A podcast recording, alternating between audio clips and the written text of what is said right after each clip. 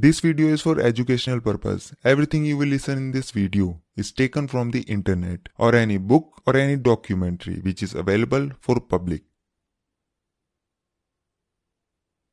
Hello दोस्तों नमस्कार उम्मीद करता हूँ कि आप लोग बहुत अच्छे होंगे कई बार ये बात कही और सुनी जाती है कि इस दुनिया में इंसानों के अलावा भी एक ऐसी तीसरी शक्ति मौजूद है जो न तो दिखाई देती है और ना ही सुनाई और जो इंसानों की समझ से एकदम परे है कई लोग इस पर विश्वास करते हैं और कई लोग इसे एक वहम मानते हैं। आज की कहानी भी इसी तीसरी शक्ति के इर्द गिर्द घूमती है, मगर इसमें कितनी सच्चाई है, उसका फैसला कहानी सुनने के बाद आप लोग ही कीजिएगा। मैं बात कर रहा हूँ बुराड़ी कांड की, जिसने एक वक्त पूरे देश को हिलाकर रख दिया था, और इस कांड में इतने रहस्य थे कि उस वक्त जिस घर में यह घटना हुई, उसे हॉरर हाउस यानी भूतहा घर का भी टैग दे दिया गया था। तो चलिए अब मैं ये कहानी शुरू से शुरू करता हूँ। दिल्ली के बाहरी इलाके में एक जगह है बुराड़ी नाम की, और इसी बुराड़ी के संत नगर इलाके की गली नंबर चार ए में एक दो मंजिला मकान था, और मकान का नंबर था 350 उस मकान में चुंडावत परिवार रहा करता था। हालाँकि ये परिवार वहाँ पर भाटिया परिवार के नाम से भी फ़ेमस था। अपने मकान में ही ग्राउंड फ्लोर पर इन्होंने एक जनरल स्टोर की दुकान खोल रखी थी, जिसमें कि रोज़मर्रा की चीज़ें मिलती थी।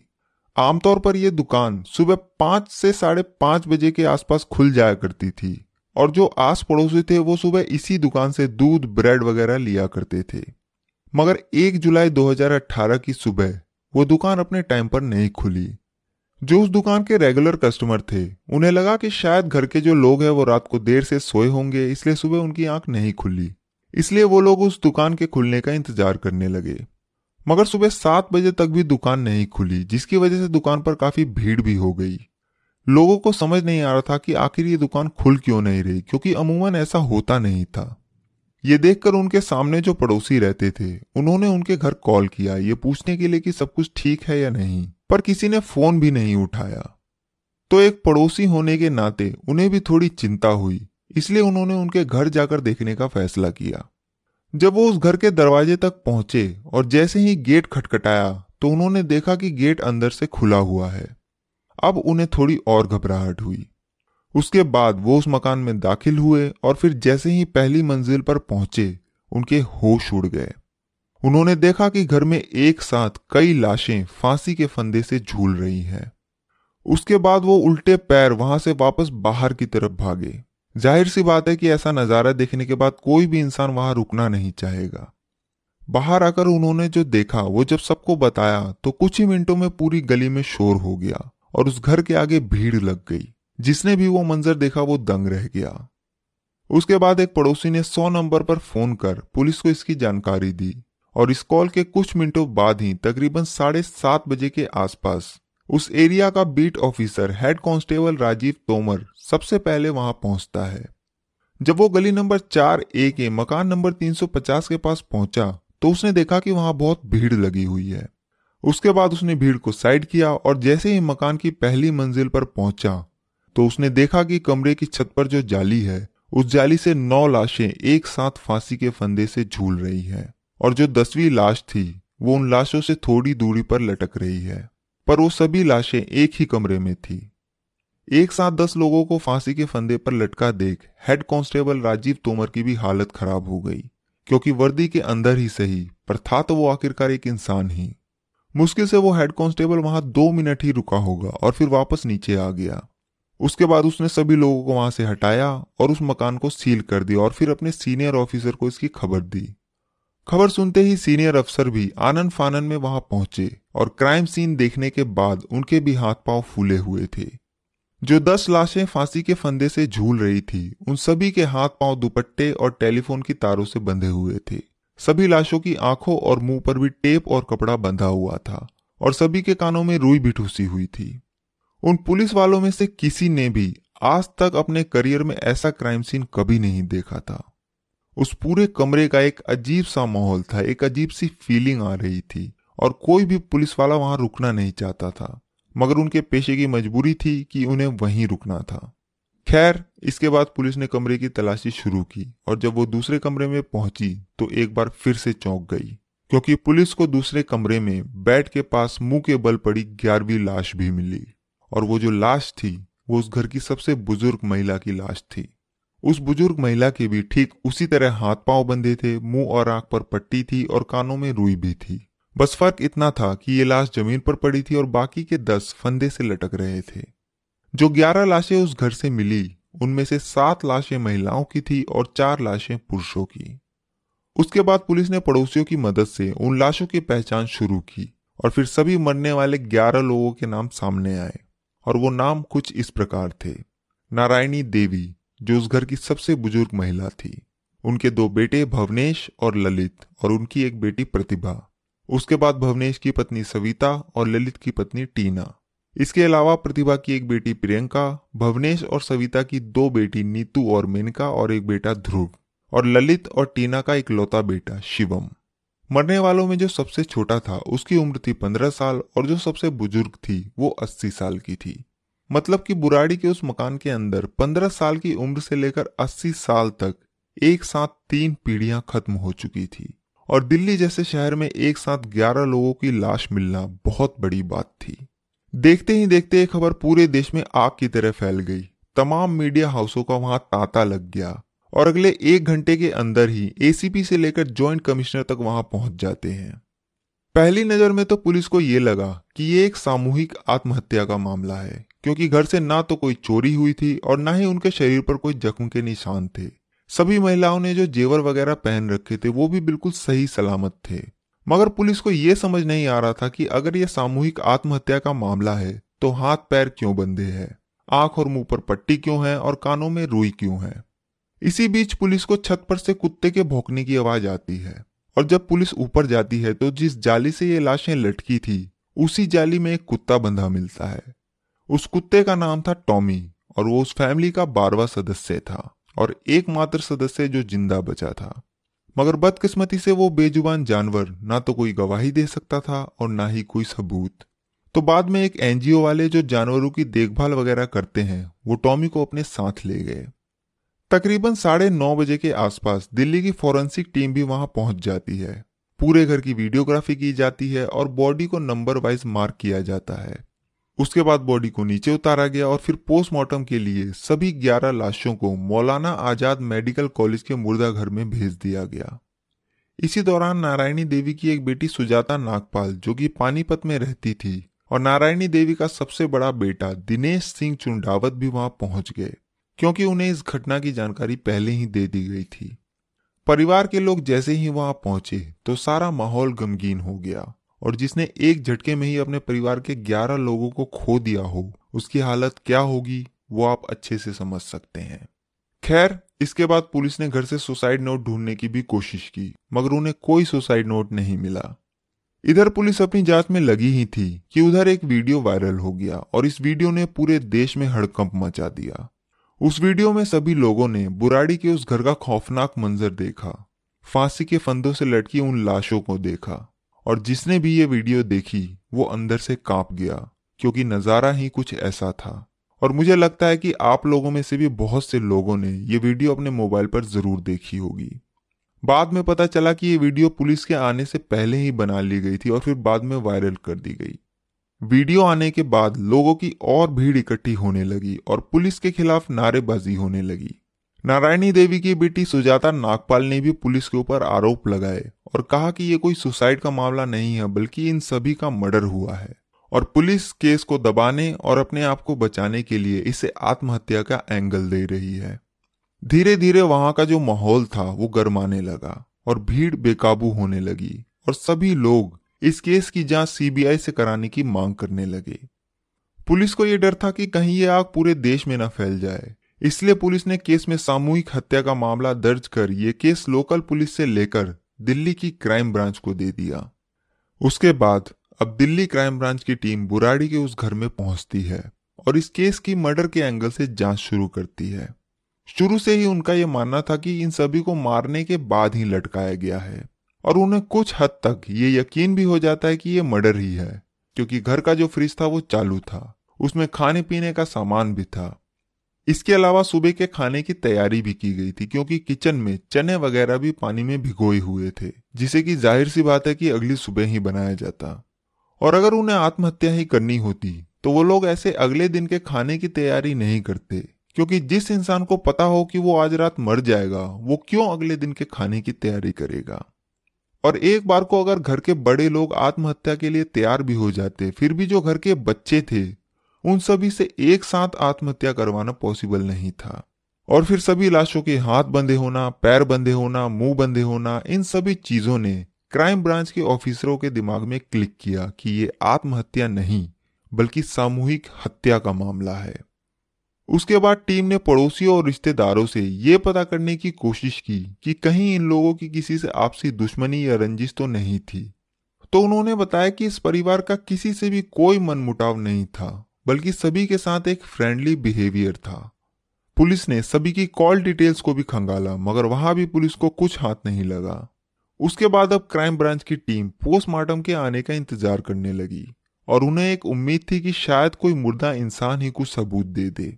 मगर जब पोस्टमार्टम की रिपोर्ट आई तो उसमें पता चला कि सभी 11 लोगों की मौत फांसी के फंदे पर लटकने से ही हुई है, और पुलिस को यहाँ भी मायूसी ही हाथ लगी। अब क्राइम ब्रांच को लगा कि बेशक सबकी मौत फांसी से हुई हो, मगर यह भी तो हो सकता है कि सभी को ज़बरदस्ती फांसी पर लटकाया गया हो। और जब पुलिस को यह पता चला कि सुबह घर का जो मेन गेट है, वो अंदर से बंद नहीं था तो इसका मतलब था कि ज़रूर उस रात इस घर में इन 11 फैमिली मेंबर्स के अलावा कई और लोग भी मौजूद होंगे। इसके बाद क्राइम ब्रांच की टीम आसपास टटोलती है तो उन्हें एक सीसीटीवी कैमरा मिलता है जिसका एंगल बुराड़ी के इसी मकान की तरफ़ था। फिर पुलिस उस सीसीटीवी फुटेज को खंगालती है।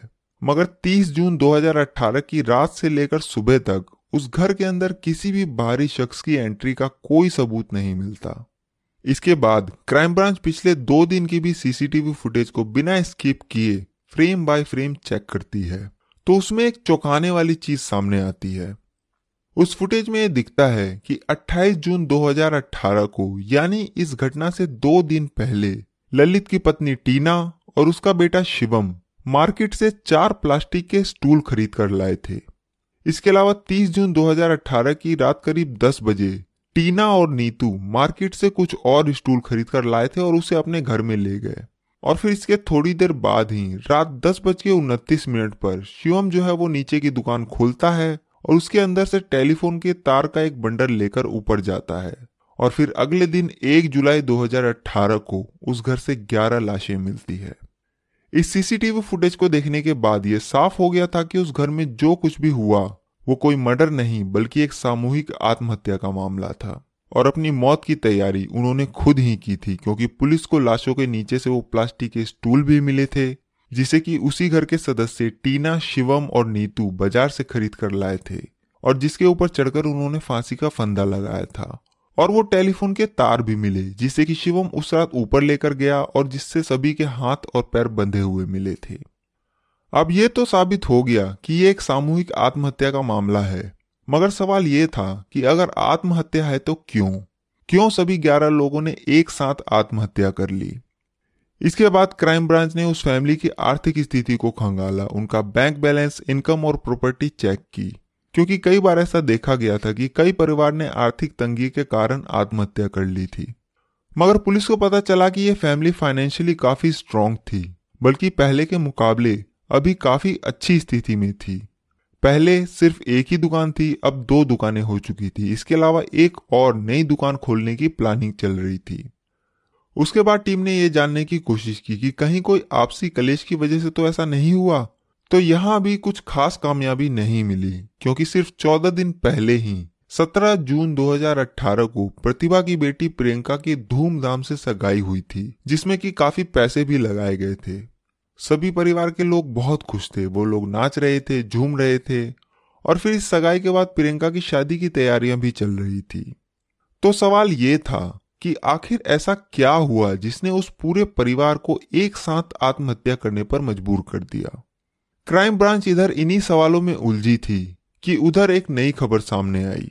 पता चला कि बुराड़ी के जिस घर में यह घटना हुई, उस घर के साइड की दीवार पर 11 पाइप घर से बाहर की तरफ़ निकली हुई मिली। और ये खबर उड़ी कि इन 11 पाइपों को इसलिए बनाया गया था ताकि मरने के बाद 11 पाइपों के ज़रिए सभी 11 लोगों की आत्मा घर से बाहर निकल सके।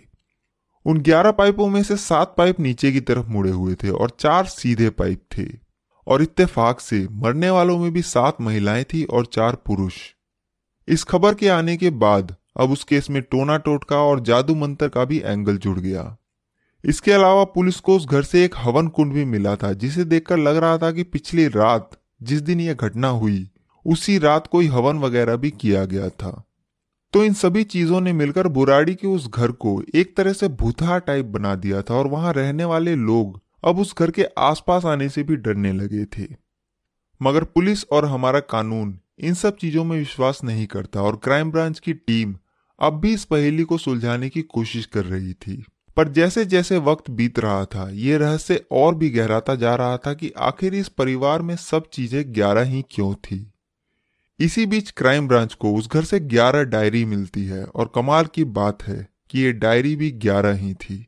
मगर इस डायरी में जो लिखा हुआ था, उसने पूरी कहानी ही पलट दी और एक नई कहानी सामने आई।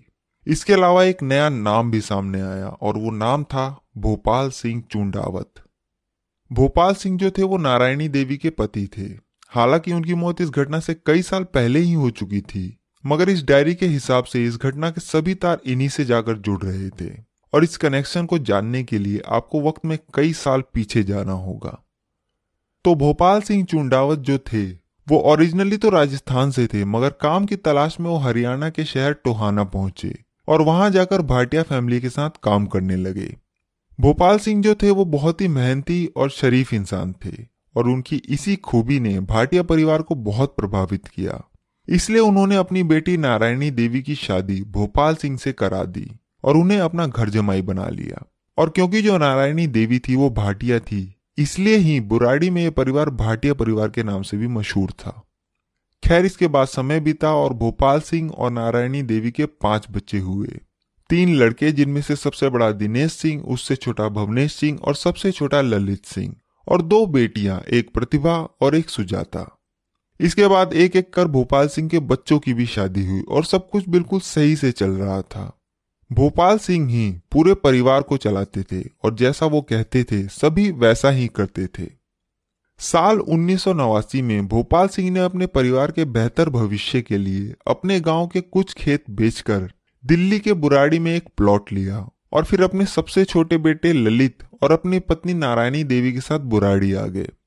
उन्होंने अपने बाकी के दोनों बेटे दिनेश और भवनेश को भी अपने साथ चलने के लिए कहा, पर उन्होंने मना कर दिया। और दिल्ली के बजाय राजस्थान में ही रहना पसंद किया।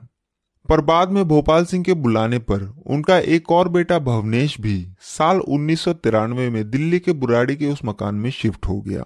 मगर भोपाल सिंह का सबसे बड़ा बेटा दिनेश सिंह अब भी राजस्थान के चित्तौड़गढ़ में ही रहा।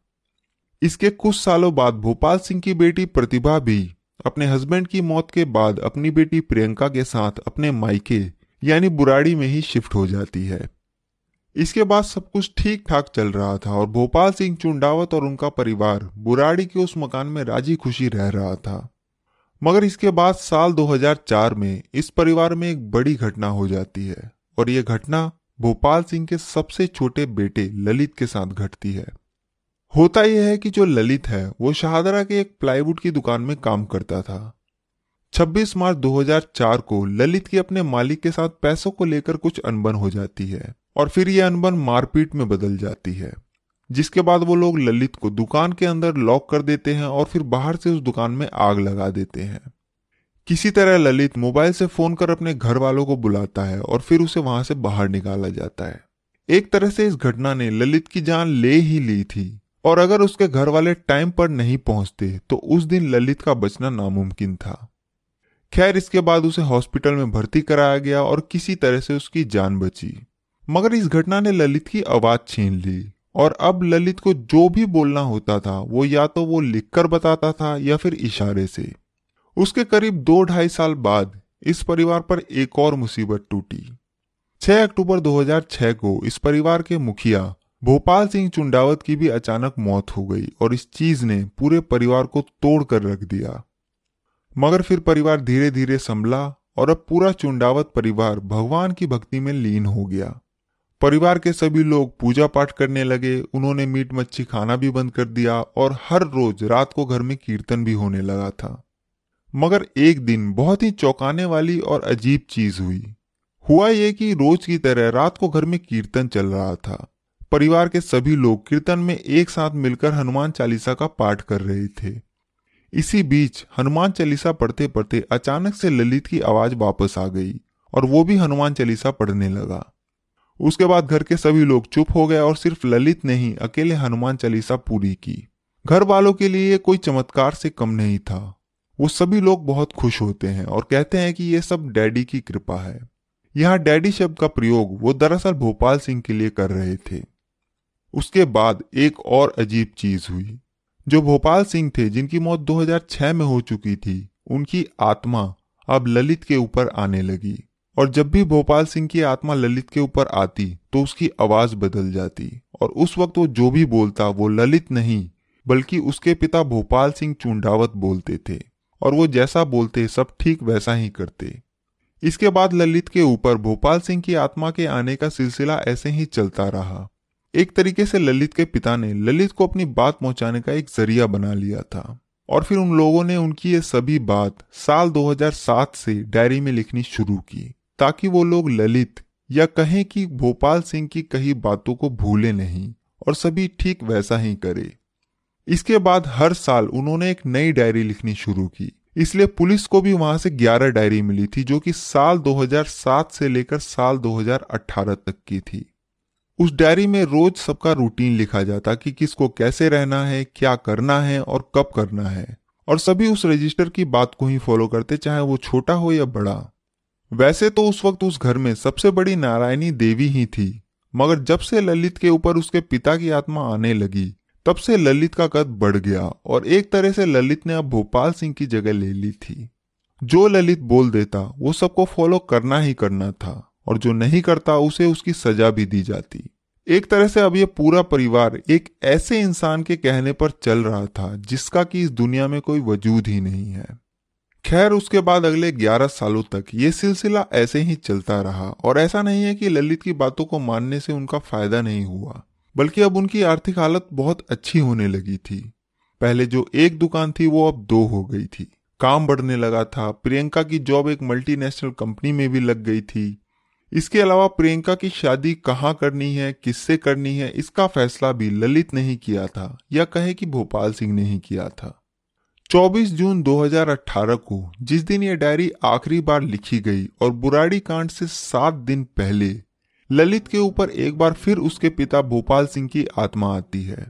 और वो कहते हैं कि आज से अगले सात दिनों तक सभी लोगों को बड़ पूजा करनी है और ये पूजा रात को 12 बजे के बाद करनी है। बड़ पूजा में घबराना नहीं है, चाहे धरती हिले या आकाश, ये भ्रम पैदा करती है। बच्चों को समझाना है कि वो मानसिक जाप करे। ईश्वर को लगना चाहिए कि तपस्या सच्ची है। आँख और मुँह में गीली पट्टी लगानी है और कानों में रुई लगानी है ताकि कोई चीज़ तुम्हें विचलित ना कर सके। बंधन मज़बूत होने चाहिए। गले में बंधन बांधने का काम एक व्यक्ति का ही होगा। जब तक जाप खत्म नहीं होता, ललित सबकी सुरक्षा का काम करेगा। नारायणी देवी की उम्र ज़्यादा है और वज़न भी ज़्यादा है, इसलिए वो ये क्रिया ज़मीन पर लेट कर ही करेगी। वीरवार या शनिवार को आऊँगा, तैयारी पक्की रखना। सातवें दिन एक जल की कटोरी बाहर रख देना। जब जल का रंग बदल जाएगा, तब मैं आऊँगा। ललित के ज़रिए भोपाल सिंह की ये बात सुनने के बाद सबने वैसा ही किया, और पुलिस इन्वेस्टिगेशन में भी ये बात सामने आई कि मौत से पहले पिछले कुछ दिनों तक हर रात इस घर में कोई खास पूजा चल रही थी। खैर, इसके बाद 30 जून 2018 की तारीख आती है और बड़ पूजा का सातवां दिन। तो सातवें दिन रात को 12 बजे के बाद उन्होंने ठीक वैसा ही किया जैसा कि डायरी में लिखा गया था। सभी के मुँह और आँखों पर पट्टी बांधी गई, हाथ और पैरों को भी बांधा गया और कानों में रुई डाली गई। उसके बाद एक कटोरी में पानी भरकर रख दिया गया और फिर सभी लोग बड़ यानी बरगद के पेड़ की लताओं के जैसे एक साथ फांसी के फंदे पर लटक गए। और उनका यह था कि इसके बाद पानी का रंग बदलेगा और भोपाल सिंह आकर सभी को बचा लेंगे और किसी को कुछ भी नहीं होगा। मगर ना तो पानी का रंग बदला और ना ही भोपाल सिंह आए, पर एक पूरा परिवार एक साथ खत्म हो गया। और अगले दिन 1 जुलाई 2018 को बुराड़ी की उस घर से 11 लाशें मिली। बाद में जब क्राइम ब्रांच ने सभी लोगों की साइकोलॉजिकल ऑटोप्सी कराई, जिसमें कि ये पता चलता है कि मरने से पहले मरने वाले के दिमाग में क्या चल रहा था। मरने से कुछ घंटे या कुछ दिन पहले उसके बिहेवियर में कोई बदलाव आया था या नहीं? क्योंकि जिस इंसान को आत्महत्या करनी होती है, वो मरने से पहले कुछ भी सोचना या समझना बंद कर देता है। उसे इस चीज़ से कोई मतलब ही नहीं होता कि दुनिया में चल क्या रहा है। एक तरीके से उसका दिमाग बिल्कुल ज़ीरो हो जाता है। और साइकोलॉजिकल ऑटोपसी से यही बदलाव देखने की कोशिश की जाती है कि क्या वाकई में वो इंसान सुसाइड करना चाहता था या नहीं। तो उस रिपोर्ट में भी यही बात सामने आई कि इन 11 लोगों में से कोई भी सुसाइड नहीं करना चाहता था और शायद इसलिए ही फ्रिज में सामान भी था किचन में चने भी भिगोए गए थे और सुबह के नाश्ते की तैयारियाँ भी की गई थी। ये 11 डायरिया इस केस में बहुत अहम साबित हुई। और अगर ये डायरिया नहीं मिलती तो शायद बुराड़ी के उस घर का ये राज कभी दुनिया के सामने आता ही नहीं। पर क्योंकि जो मॉडर्न साइंस है, वो भूत प्रेत या आत्माओं पर विश्वास नहीं करता। और बाद में जब कई दिमागी एक्सपर्ट्स और डॉक्टरों ने इस केस को और गहराई से खंगाला तो इस रहस्य की एक और नई थ्योरी सामने निकल कर आई। उनके हिसाब से उस घर में ये सब चीज़ें तब बदली जब 2004 में ललित को आग में जलाकर मारने की कोशिश की गई थी। और जिसमें उसकी आवाज़ चली गई थी। इस घटना में ललित के सर पर भी बहुत चोट आई थी। एक्सपर्ट्स के हिसाब से इस तरह की घटना इंसान के दिमाग पर बहुत असर डालती है और ललित के दिमाग पर भी इस घटना ने इतना असर डाला कि वो कई बार गलत और सही में फ़र्क भूल जाता था। और फिर अचानक से 2006 में पिता की मौत ने भी ललित के दिमाग पर बहुत फ़र्क डाला, क्योंकि ललित का अपने पिता के साथ बहुत ज़्यादा लगाव था। उसके बाद फिर उसके पिता की आत्मा का उसके ऊपर आना और जाना, ये सब कुछ दरअसल ललित के दिमाग की ही उपज थी और ये सब कुछ ललित का ही करा कराया था। पुलिस ने भी अपनी इन्वेस्टिगेशन में ये पाया कि जो लाशें उस घर से मिली, उन सभी लाशों के हाथ पैर बहुत अच्छे से बंधे थे। मगर जो टीना थी, जो कि ललित की पत्नी थी, उसके हाथ अच्छे से नहीं बंधे थे और ललित के हाथ भी खुले हुए थे। इसका मतलब था कि ललित को सब कुछ पता था और सबसे लास्ट में ललित ही मरा था। इस घटना ने उस वक्त लोगों के अंदर बुराड़ी के उस घर को लेकर एक डर का माहौल बना दिया था। मगर फ़िलहाल अब उस घर में किराएदार आ चुके हैं और अब धीरे धीरे सब कुछ नॉर्मल हो रहा है। मगर आज भी बुराड़ी के उस घर को लेकर कई सारे रहस्य जुड़े हैं कि क्या वाकई में ललित की आवाज़ चली गई थी या फिर वो सिर्फ़ नाटक कर रहा था और क्या वाकई में उन ग्यारह पाइपों को सभी की आत्माओं को बाहर निकालने के लिए ही बनाया गया था, और इसका जवाब किसी को नहीं पता। अभी नेटफ्लिक्स ने भी बुराड़ी की इस घटना को लेकर house of secrets the Burari deaths के नाम से एक बहुत अच्छी डॉक्यूमेंट्री बनाई है, और अपनी इस कहानी में भी कई इंफॉर्मेशन मैंने इसी डॉक्यूमेंट्री से ली है तो आप चाहें तो इस डॉक्यूमेंट्री को भी देख सकते हैं। तो आज की कहानी में बस इतना ही। मुझे उम्मीद है कि आपको मेरा काम ज़रूर पसंद आया होगा। मैं आपसे मिलूँगा अगली कहानी में, तब तक के लिए अपना ख्याल रखिए। Thank you very much